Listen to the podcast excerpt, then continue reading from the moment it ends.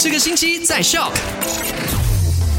安阳，你好，我是 Penny，来回顾一下昨天五点的麦快很准吧？Young Bird Dama，第一件事就是呢，沙拉热灾难委员管理会就表示说，Kuching、巴德万、三马拉汉省所有的中学还有小学呢，将会延迟到八月三号才复课的。不过 Form Five 还有 Form Six 的学生，这个会考生呢，还是照常上课。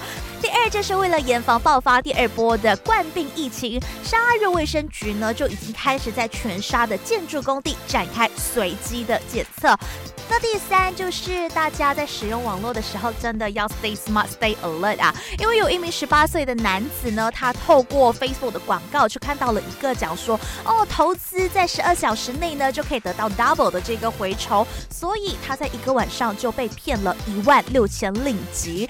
大家真的要相信钱没有这么容易赚，如果想要赚钱的话，就努力工作，我们一起加油好吗？好啦，今天三点到八点准时在 My Super Drive 见，See you later。